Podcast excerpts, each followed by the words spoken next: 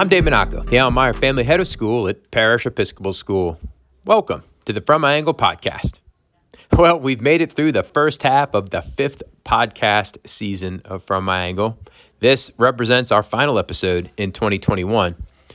I'm so glad to have Matt Feeney, author of the compelling book Little Platoons A Defense of Family in a Competitive Age, on this episode of the podcast. We'll conclude with it this month's exploration of the parent child relationship, all a part of the year long podcast theme of Reconnect and Reset. Now, Dr. Suniya Luthar certainly gave us much to consider in our last episode as she and I discussed the stressors students from high pressured communities face in these complicated days. Matt will extend our considerations a step further with his analysis of how parenting has shifted over the last generation. You see, at one time, parenting was done in private, away from the glaring eyes of peer parents, less infected by social forces, those that have driven today's parents and students alike to the very success driven, comparative laden, and anxious dispositions we explored with Dr. Luthar. Matt conveys his thoughts in a very readable form, both in Little Platoons, but also in his writing for numerous national publications. He is as much a critic of institutions like competitive pre K programs or select sports leagues, uh, elite colleges, universities, as he is an admonisher of overprotective parents and outcome fixated students.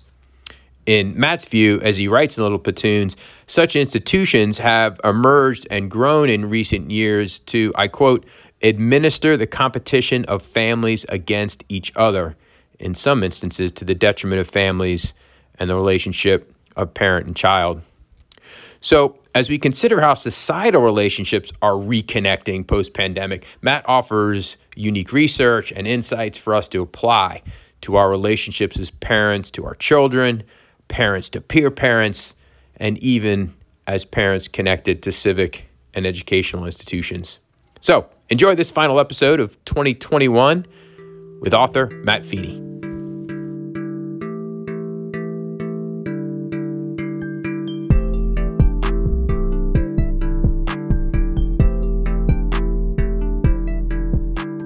Well, welcome back to the From My Angle podcast, the final episode of this 2021 year, about midway through our podcast season on the theme of reconnect and reset. And I am so excited and so grateful to author Matt Feeney, the author of the compelling book Little Platoons, A Defense of Family in a Competitive Age, to join me today and essentially carry forward the conversation we started in our last episode with Dr. Suniya Luthar, a national expert on what parents are confronting in high pressure communities to explore a little further what parenting is like in this complicated, as Matt would call it, competitive age. And so, Matt, thank you for joining me. Your work is so readable, I think, both in this book, Little Platoons, but also in your national work for magazines uh, across the, the country, uh, national uh, publications. And so, we're so excited to have you. Thanks for taking the time.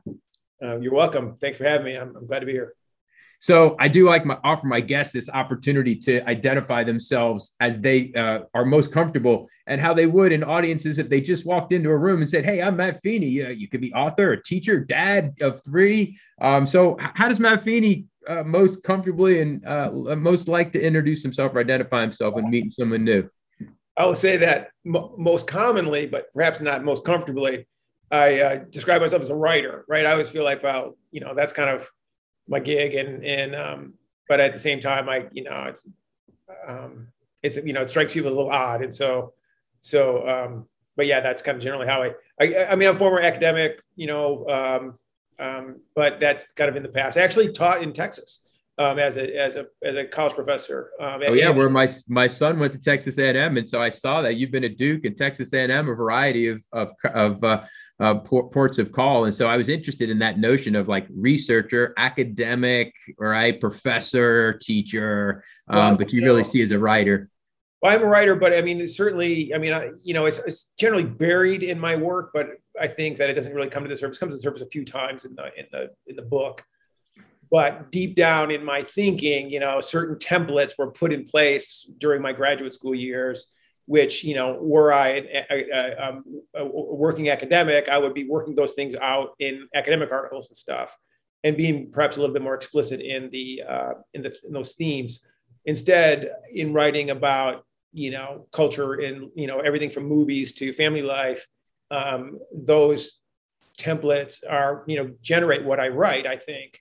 Um, but they're less explicit. I have, you know, less occasion to kind of come out and explain what they are. But they're, you know, if you, I would not bore you by tracing tracing what I've written back to what I read when I was, uh, you know, studying political philosophy but the connections are there. Um, Which is effectively what you you were what you taught. I mean, that's your area of expertise is political philosophy, and it is, I think, uh, it, uh, telling and important for our upcoming conversation that I think it very much informs the lens at which you look at modern culture and society, everything from parenting and education to college admissions uh, and and beyond, right?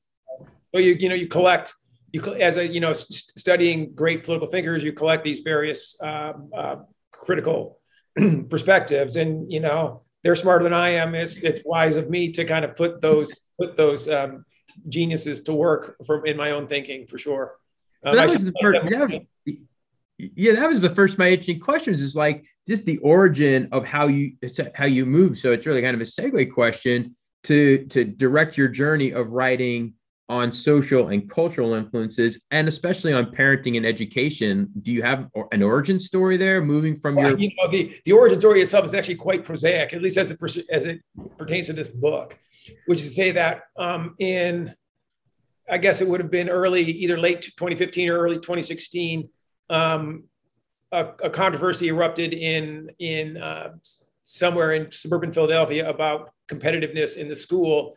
And a bunch of people were joking about this about this um, um, principal at this suburban high school because he was trying to ratchet down the pressure by kind of you know like it, it was kind of corny what he was doing but you know the um his what he was trying to do was you know was this was a time when there were like suicide clusters in high schools and stuff. And so he was he was responding to that and trying to try to um uh, you know kind of ratchet down the pressure in his high school. And um, a lot of people on Twitter were kind of uh, ganging up on him and talking about how he was kind of like, you know, basically just dumbing down the curriculum and stuff. And, and, um, and I just somewhat, you know, puckishly kind of like came to his defense a little bit and said, well, you know, it's kind of sucks. This, all this, this pressure is really hard for on kids and families. And uh, my, um, and my editor, the editor that we were just talking about kind of pinged me on Twitter and asked if I wanted to write a piece on this. And so that was really how it started. I just, I'd never really, it, it ended up being an article about the college admissions process. And I'd never really, I never, I mean, I not thought systematically about the college admissions process. I knew I had a kind of general beef against college administrators. I thought that there was a kind of way that they were taking over the university in an unhealthy way. And, uh, but I hadn't really thought about how they related to family life until I looked into the topic of the admissions process. And I was and I was, you know, the more I read this, the more appalled I was. And, um, and so it just became something of a, of a, you know, it became, it, it was something that became very, was it, its roots are very pragmatic and very much about the mechanics of coming up with an article to write.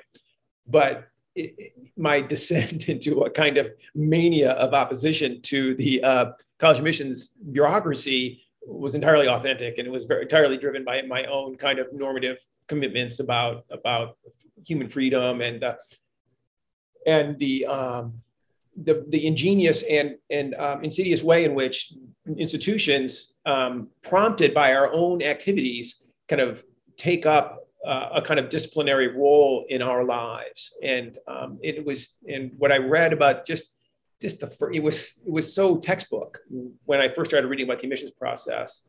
Um, eh, you know, a, a textbook case of of things that I had been concerned about that it was it was just a natural fit once I you know once I went forward from there. Yeah, and thus the notion of of the family as platoon, somewhat trying to protect itself yeah, against right. these encroaching organizations, which we'll get into, and this uh, really bizarre uh, feedback loop of parents acting more in, in, a way that stimulates the behavior of the institutions that are in fact worsening the life of the families and we'll get into that some. But i'm wondering too uh, a little bit as a side note uh, you mentioned this kind of pragmatic approach to it but how about practically as a parent of three? Like had you begun to feel any of this as a parent yourself where uh, as you describe in the book several experiences uh, around select sports teams or the competitive right. pre-k process? Like how much of this uh, how much of this uh, interest in uh, this sector of our culture, family life, uh, had begun to to come to fore because of your parenting experience? All right. Well, so so this was 2016 was this, this article came out, and what I confessed to in the article was just, uh, um, you know, at that point, my oldest kid was in fourth grade. I have three kids. My, my youngest was not yet in, in elementary school, and um, my middle child was, I guess, in second grade.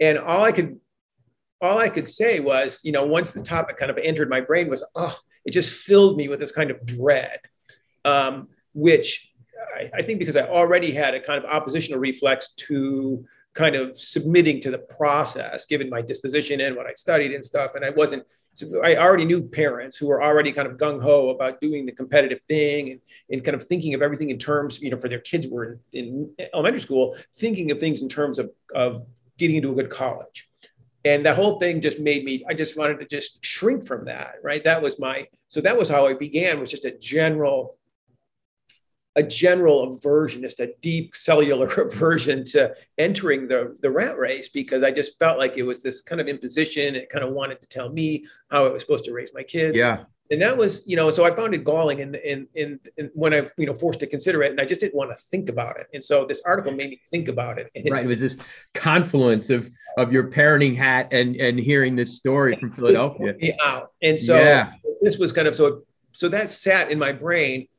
But at the same time when i got around to writing the book and i got you know my book contract because um, in the in the um, the, the book had a kind of origins that are somewhat similar to the the, the um, the originating article, which is to say that my agent asked me if I wanted, just as my editor asked me if I wanted to write an article, my agent asked me if I wanted to write a book. And and so suddenly I was like, okay, well, in the idea of a book on family life kind of fit with the template that I already had in my head, which goes back to my study of, of, of Kant, Immanuel Kant's philosophy about this idea of separate spheres and kind of keeping spheres mm. of life kind of um, uh, unencumbered by each other so that there's different ways of being free and cult and i imagine family as a kind of a, a kin a kind of in a parallel to kant's idea of aesthetic culture which is to say a little life world that is in, perpetually embattled by other forces which want it want it to speak their language right mm-hmm. so culture is this thing art aesthetic music that kind of in, in the, the discourse around things you know and the in the kind of german idealist has this idea of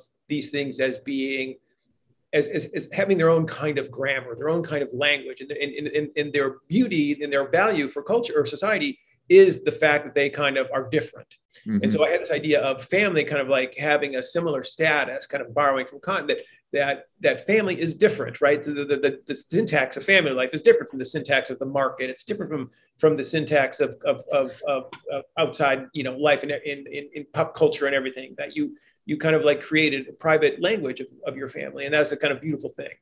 Yeah. and yeah, and that's really fascinating because then you went to your political philosophy influence and and and when you, you talk about Edmund Burke's you know notion of little platoons, that's the that the, the family you describe as a platoon, a, a, battle regiment. Like so, carry that idea of this of this Kant idea of freedom and sphere protected spheres disassociated from one another over to why you chose little platoons to describe right. the family. So the, my original, I, I, I I had a even you know more combative title, right? So here we have this theme that this kind of like theme of like the combative relation, the embattled relationship of family and and, and, and its surroundings. Yeah and the original my the original title in fact the title under which the book was contracted was family in its enemies. So it was you know even more kind of like in your face. And it was again i was a political philosophy student and i was very fond of edmund burke's reflections on a revolution in france which is where this phrase comes from. And i was very fond of the phrase and the, and the general passage in which it appears is quite lovely. Um, but um, again it was my agent who said you know why don't we my agent was something, you know, more than just a, a mechanic of book sales. She's very much an intellectual and a, and a very smart, smart woman. And, and, and she was, she was the one who thought, you know, Little Platoons is, a, is, is really the natural title for the book.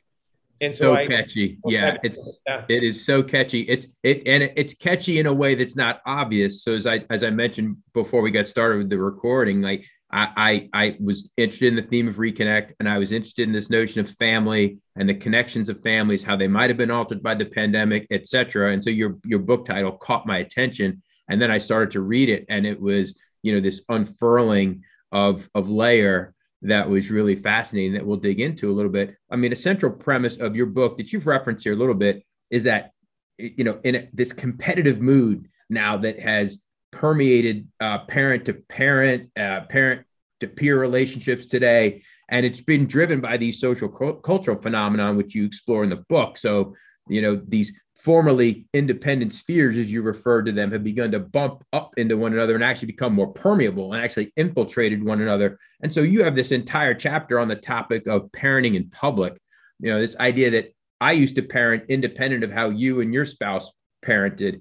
And it wasn't a public comparative process. It was what happened in our home happened in our home. But today you write, and I quote from the book parents find themselves looking over their shoulders feeling exposed to a lineup of ungenerous gazes, hostile judges, both real and imagined. And this resonates so much for me uh, now, three decades into my um, school career, and how I've seen parents shift from being confident in their own sense of parenting, aligned with their own family's values, to being more cognizant of how to shift their parenting techniques to align with what they think the masses are doing. So speak to this psychology of parenting today and specifically how has it impacted the parent child relationship in these little platoons within these individual family platoons?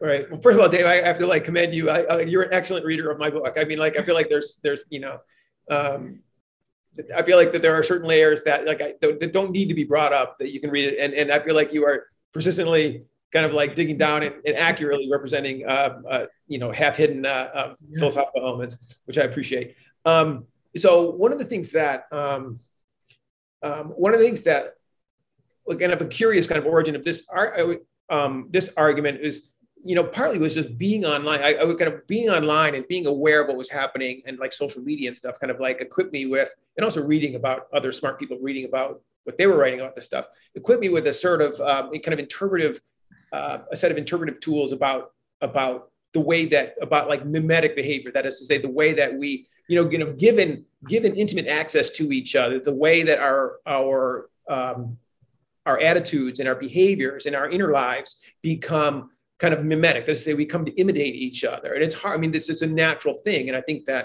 you know i don't and, and i and i make an effort not to make this a kind of you know scabrous critique of parenting because i feel like it's parents um, you know, it's like, and, and, and there's a part where I go back and discuss like, you know, the anthropology of archaic tribes, you know, that there's a way in which we're simply kind of re, um, recapitulating uh, patterns of behavior that were very familiar in like, say, tribal life when people lived very close together and they, in their survival depended on really, and, and a kind of almost like, you know, the um, occupying a singular consciousness or a single consciousness of, um, a communal consciousness, right? Mm-hmm. And, and, so therefore, and because they had such intimate contact with each other, their um, they their their way of kind of acting is very much informed by this mimetic dynamic, this dynamic of, of kind of imitating each other. They had to be like each other, mm-hmm. and so in you know, in kind of modern society, we kind of like fell away from each other. But with social media, we've kind of like come back into contact with each other at this intimate level, and um,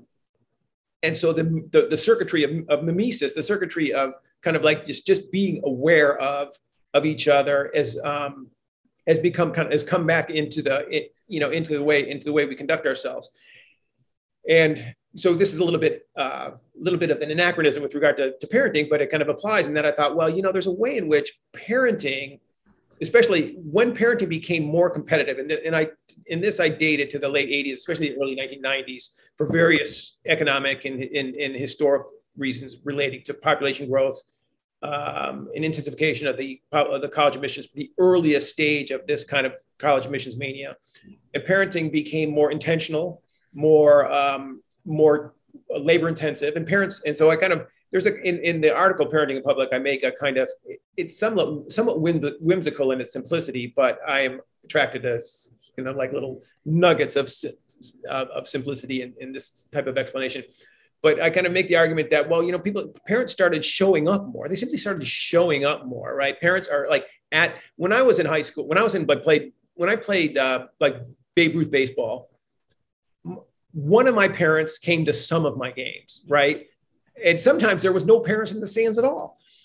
and and now there's you know like every parent is at every practice and or you know at least one parent is at every practice and both parents are almost always at every game and so there's there's just a general ethos of a presence of being present as a parent and so one of the things that i i kind of like i'm suggesting in this art argument is that this kind of like gives parents greater kind of passive access to each other that we are in each other's presence we become more aware of mm-hmm. how each other you know and so the, the, just the dynamics of so this is a, this is to kind of place it at a kind of a kind of mechanistic level right instead of trying to kind of reach for kind of like murky cultural explanations or or something like that I'm kind of like I find it appealing to kind of look to the simple physical the, the changes that we you know um, in our in the way we inhabit our role as parents simply physically that yeah, it's purely so it's purely sociological, right? It's just it's an instead of being uh, instead of being in a nomadic tribe, we're all connected on Facebook.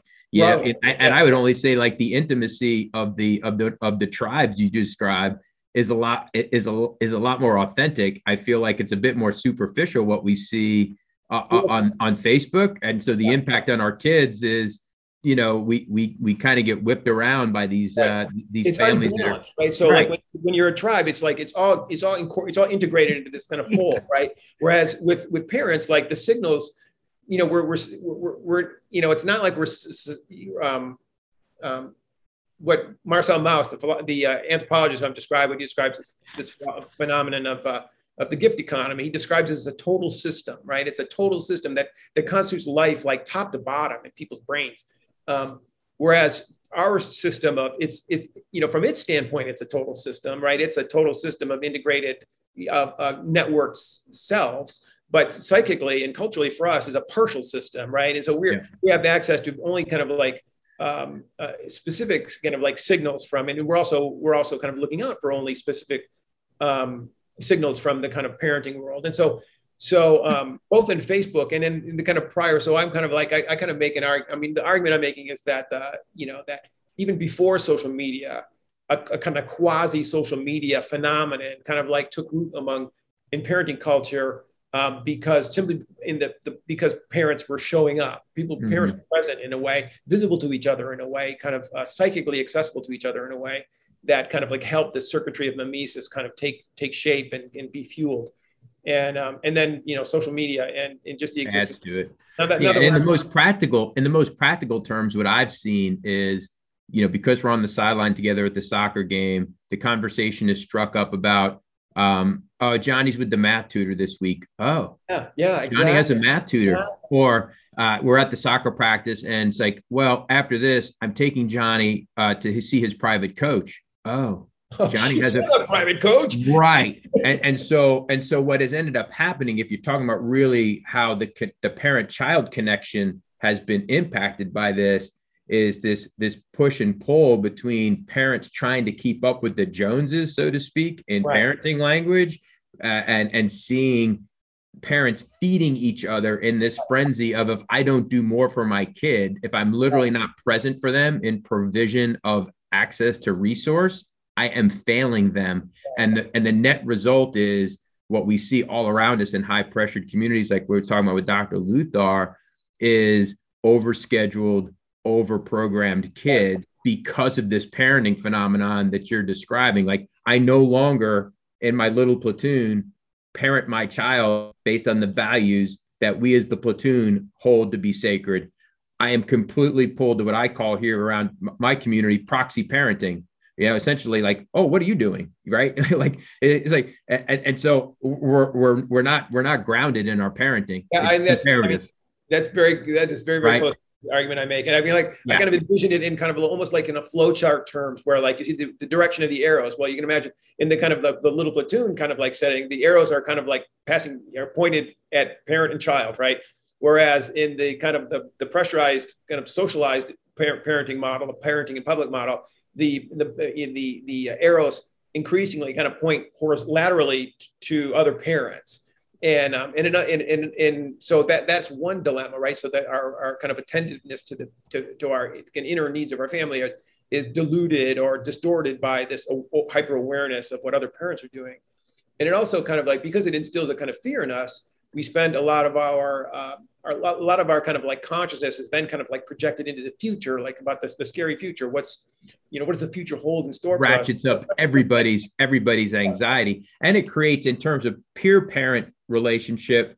You know this this this uh, ju- ju- there's ju- there's judgment. Oh, you're not doing this. You are doing this. Uh, there's co- there's that competition you talk about in the subtitle text of your book. This competitive age. They're, they're doing this, and and so it really, really, I think flavors uh, the connections that we had. And this, as you cite, was evident pre-pandemic. Um, I don't know. I, did the pandemic quell it or uh, only amplify it? Uh, maybe it's to be determined, but uh, it certainly is a part of the age in which we educators and certainly we parents are having to exist. The second premise of your book, which is also just like equally as fascinating to me, is this is this idea of how of, of how the inner sanctum and refuge of families has been penetrated by this uh, all these institutions and you offer several examples in your book in your chapters there's one on on preschool programs and how parents are climbing over each other to get their kids into the quote unquote right preschool program or select sport leagues or college admissions the system itself. And, and effectively as we talked about earlier it, you know uh, these these systems have manipulated the parent frenzy to their advantage.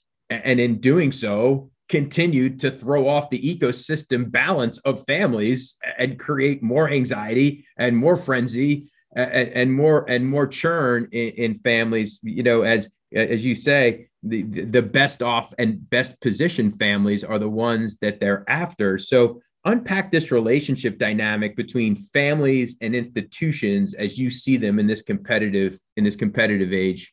All right so the, the in the in in the book I, I, I ended up like I ended up with a kind of a formula, a formula of uh, of um, political philosophers that uh, that you know that these two these two elements kind of um, uh, together. The first is Hobbes, Thomas Hobbes' idea of the state of nature and this kind of like the the, the fearful. The, again, it's a very much a mimetic circuitry of fear that operates in Hobbes' state of nature, which turns it, unlike the state of natures of Locke and Rousseau, turns into a state of war immediately. You know, a mm-hmm. state of once the state of once there is no common power, then everyone is governed by fear because there's no one to prevent violence right. of, of person against person, right? So, so what? So uh, using Hobbes as the kind of model for the kind of like the fear aspect, the mimetic fear aspect of parenting on one hand, which drives this kind of competitive uh, striving and then, then, then the, it was Hobbes, and then the second element, the second theorist that I kind of like uh, was influenced by was this the French, the no, very very notorious French theorist, but who also was also very very fruitful for me,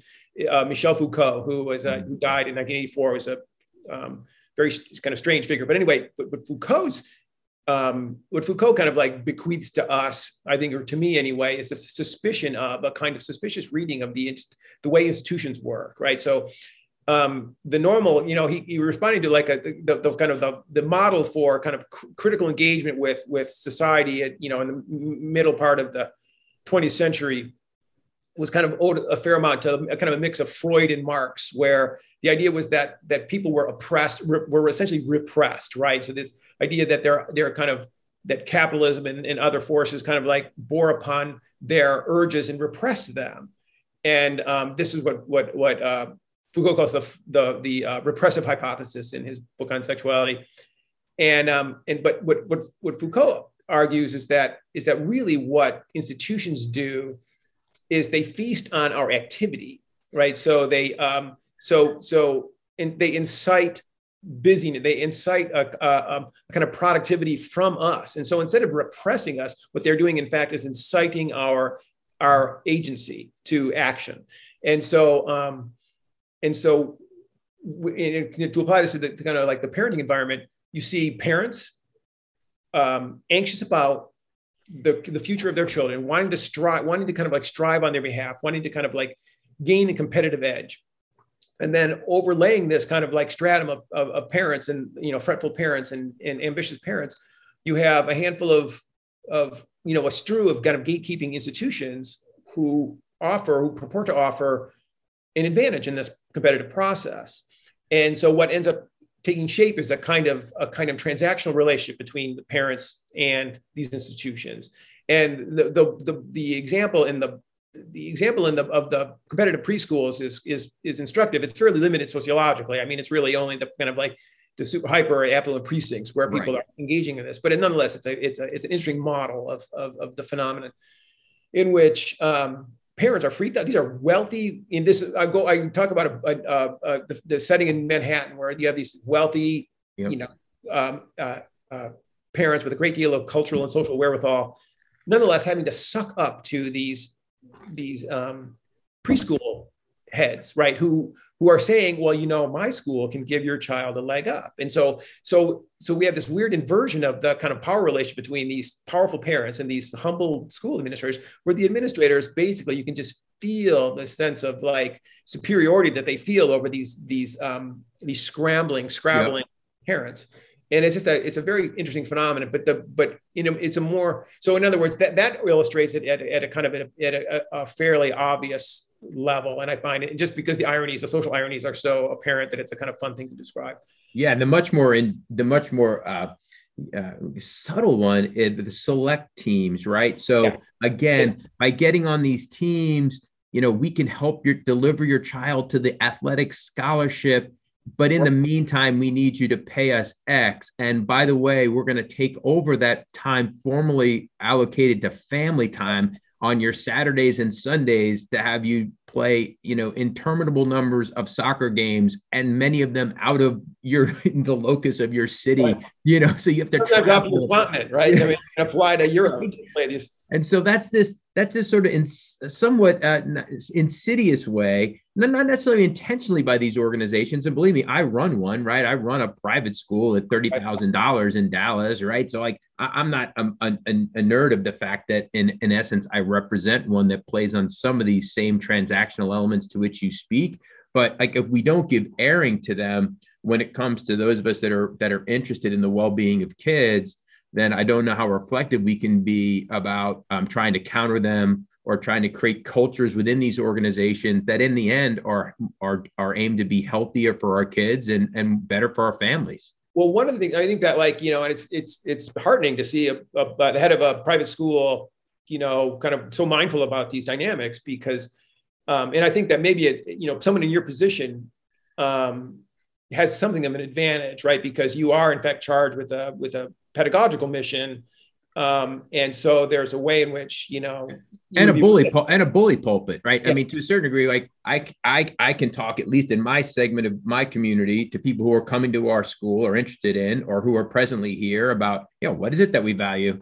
Like what do we want this experience to feel like? I just did it for prospective parents this morning. I was like we can talk about outcomes or we can actually talk about what the experience is going to feel like for your kid when they're here right? And here's what we offer relative to the texture of the experience but you know that's this is one this is one candle blowing in what feels like a hurricane at this point right. of a societal drift toward com- competition and achievement and outcome fixation. Right. Right. you know? Yeah. And so i think that you get to that and and certainly you're writing on the college admissions that's probably where you've done the bulk of your writing as another monster that is completely fed uh, the anxiety of segments of our population that again fed, it's fed, and right? by the anxiety of, of the population. It's like they're, you know, and, and, and again, this is the kind of this is the um, um, this is the Foucault uh, uh, aspect of it. There's a metaphor that he uses in his book Discipline and Punish, where he's talking about um, he's talking about um, a very kind of dramatic historical event where a, somebody who tried to kill the king was caught, and this was like in the 17th century France. And somebody who tried to kill the king was caught, and he was um, he was so he was subject to the kind of punishment of the time, which is this gruesome public torture. And and the torture goes awry, or the the uh, the execution goes awry, and it's just and it doesn't go as the execution was supposed to go. And this um, the um, the, instead of it being a kind of a display of the awesome power of the state, it becomes this human drama where the, the people in, in attendance are, start to feel shame for what's happening, right? And so it's it's an instance in which the the, the um, in, which sovereign power is it becomes um, is is kind of rendered creates problems. And and what Foucault writes at this moment is that you know like instead of it being oh, a big disaster for the for the sovereign. It becomes an occasion for the sovereign to extend its power by uh, treating the shame. The tr- shame then becomes fuel for the, the, the, the, the what Foucault writes is this shame spreads, and the psychologists and minor civil servants of moral orthopedics proliferate on the wound it leaves. It is it is you know kind of describing how um, things you know kind of like problems at the level of society infuse and inform um, and fuel, feed institutions, and how institutions are kind of like attracted, kind of like parasites, to these kind of this these kind of sites of of, of social ferment. Yep. And, and, and, so the so in the college admissions, in the case of the college admissions, you can just see the way in which the college admissions bureaucracy just kind of like that there's this great deal of anxiety and, and competitive fear among parents and the way in which the, the, the, the college admissions bureaucracy, uh, especially among select colleges, has kind of set itself upon this, this body of anxiety and is just, just fueled by it and fed by it and continues to kind of incite more and more anxiety and, and, and kind of draw more and more um, draw more and more output from children and families to feed its own kind of power. You, so much, so much so that as with Varsity Blues, they will completely capitulate any sense of personal values or morals or ethics, right? To, to, to get a child into one of these super competitive schools who have consciously, really, I think, from the from the trustee level, made active strategic decisions to lower their year, yield rates under 10% to, to further amplify their quote unquote eliteness,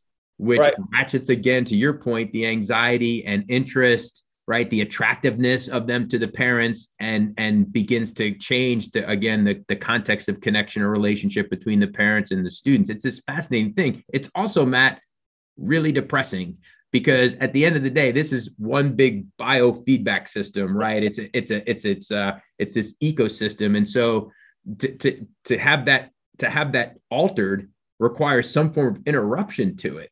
So what I didn't really sense in your book, and I was sort of hanging on it toward the end, was like, okay, what are we gonna do about this? Right. Well, so, yeah, kind of like I'm open in the conclusion. I kind of admit to an absence of solutions um, because the, you know the for, for my kind of like philosophical starting point was the idea of like the little platoons, the, the idea of family being this kind of separate thing. Um, my my first impulse is to say, well, the um, the right solution is to kind of retreat into to, right. you know like the whole Rod Dreher. I don't know if you're familiar with Rod Dreher, but the Fran with the the with the Francis Op, whatever the um, uh, about like basically retreating and kind of like telling the rest of society to go away and kind of like drawing the but but the problem is that that still leaves you in the same position, right? You don't really yeah. Um, it's so, it's impossible. You're it's it's impractical in today's world to simply just say I'm going to take my ball and go home. Right. Right. Because at that point, then the parent feels like they are disadvantaging their their students. It seems to me that the solution has to be at the systemic level, and and where these where these large systems, organizations, and institutions all come to a recognition right. of the issue and begin to work back toward those boundaries that you were describing before with, with you know with your Kantian uh, with your Kantian uh, uh, construct that they that they exist happily and, and in, a, in a healthy relationship with one another. And that's just where i become depressed because i don't really at this point see higher ed or schools like mine or select soccer teams. Like i think the horse has left the barn and sprinted way out across the field and we can't get it back. So I mean, so yeah, so there's two, there's you know all the different levels to, to pitch this at is where you're where where you're inter, where you want your interruption of these yeah. to come from. Yeah. Um, and so I mean, on one hand, like you know, like we have like create a different society. You know, I mean, like we have a less competitive society. Of course, you know, America is like you know path dependent on this. America is America, right? And and right. and so and so it's very hard to you know. I think that like you know my own kind of like preferred political economy has changed a fair amount over the last kind of 20 years or so and i become kind of a bit more of a a bit more of a social democrat i think in my kind of in my kind of preference for like what kind of arrangement we would we would have to kind of make people feel secure so secure enough they don't feel like you know one wrong turn in life is mm-hmm. life is you know kind of you plummet into an abyss of, right. of a bad life um, so so that is you know so on one hand that's one of the ways to pitch this as a um, as you know, kind of possible, you know, an area of solution, um, or at least remedy. but in another one, the, you know, one reason I think one value I think in kind of in, in continuing to bash at the college admissions process is because this is really where this is the kind of more proximate cause, proximate kind of source of the kind of larger systemic issues. And it's also, uh, uh, you know, it's at colleges. And so these, are, these, you'd think anyway, that, that, that people operating at the, at, within institutions of higher learning would be capable of critical self-reflection and, and self in self-correction, right? That, that, that you, they could internalize uh, critical messages and maybe kind of step back and say, well, what are we doing wrong? Now, you don't see a great deal of that among the in the among college admissions higher ups that they are very kind of self-confident they believe that their mission is very sound and pretty much every they're they're thinking when they when you when they talk about reforming the college admissions process what they generally think is that everyone else needs to reform and they can continue to do what they're doing only more of it. And, uh, and that's so, your that's your trope that's your trope on holistic admissions yeah. and you know things that they've that they put forward as potential solutions to uh, make a more healthier you know healthier process. And so yeah i mean i hear you suggesting that at that institutional level these these usually uh, idealistic institutions r- right would bring such ideals to to the very process that brings students to their to their campuses but i'm with you i, I don't you know, I, I don't know that the business, I don't know that the business model um, is is going to allow them to do it. They may talk about it in the back rooms. It's like, man, this has really gotten out of whack. But applications continue to soar, yield rates continue to go down, tuitions continue to be pushed up, and so really, where's the where's the motive? Where's the motivation? You know, also because the entire way they understand the problems is that the admissions process is not holistic enough right? And so, but it's precisely the holistic side of the admissions process, this personalized side of it, that makes that kind of creates this sense of this kind of false precision, where where people think that oh, you know, real real careful distinctions are being made here. These distinctions are irreducibly arbitrary, um, but nonetheless, they go through this whole rigmarole of of selecting these through on these personal criteria of you know the essays and all these kind of things. These, this kind of like where in in this and and so there's a there's a way in which the the the um, the the, the kind of reflective side of it on kind of within the admissions bureaucracy is such that well they're already doing the this the by making the process softer and more personalized are actually already doing the virtuous work of reform, but they don't right. realize that that's actually the problem. That's right. what raises the psychic stakes of the competition by saying. "Oh, it's really not only is it about your grades, it's about how good of a person you are." As yeah. if they can tell the difference between right. one kid and another, or and how it, authentic, quote unquote, your essay is. So you yeah. better go out and get the essay coach that helps you find that right voice, right? And so again, everybody's running around over each other trying to find the college consultant or the essay coach that helps their uh, child's essay glisten a little right. bit more than the peer than the peer child you know does and and and there the, the vicious cycle just continues unabated right and, and it's, it's and it's but the thing is is that the the so as they respond to these this you know as they respond to these kind of new layers of of of concern um they do it in a way that you know they're they're you know they kind of have a political function within their institutions and within the larger society which you know and, that is to say they're you know they, they're bureaucracies and they kind of like are carrying out a bureaucratic survival process like bureaucracies do.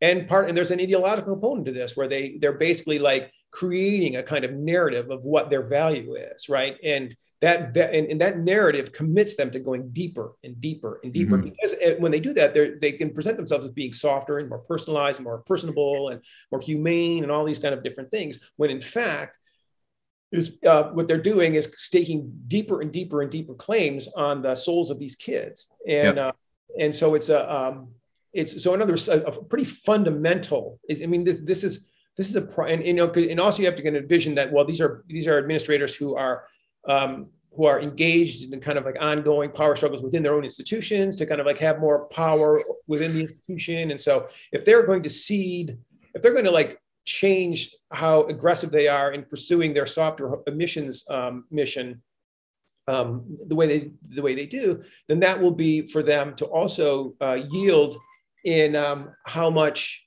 power they have within their own institutions, which is they don't want to do that either. So there's a lot of there's a lot of embedded incentives for them to continue on the path that uh, they're on. And yeah, um, most most definitely. I mean, and I think in, I think in closing, like if I were to give advice to a family, which I often often do, I would go back to what Dr. Luthar said, which is the end of the day, and it connects to your message of little platoons.